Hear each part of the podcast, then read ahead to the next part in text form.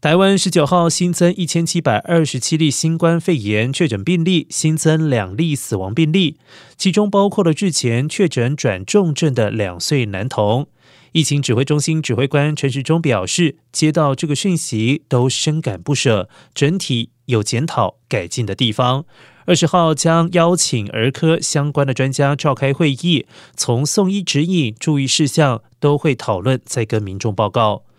然而，随着台湾疫情持续扩大，居家隔离对象大幅增加，指挥官陈时中宣布调整居家隔离和居家检疫的裁剪，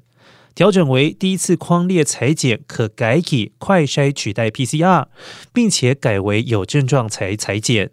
并且于最后期限再以快筛裁剪。另外一周内全台启动确诊者居家照护管理措施。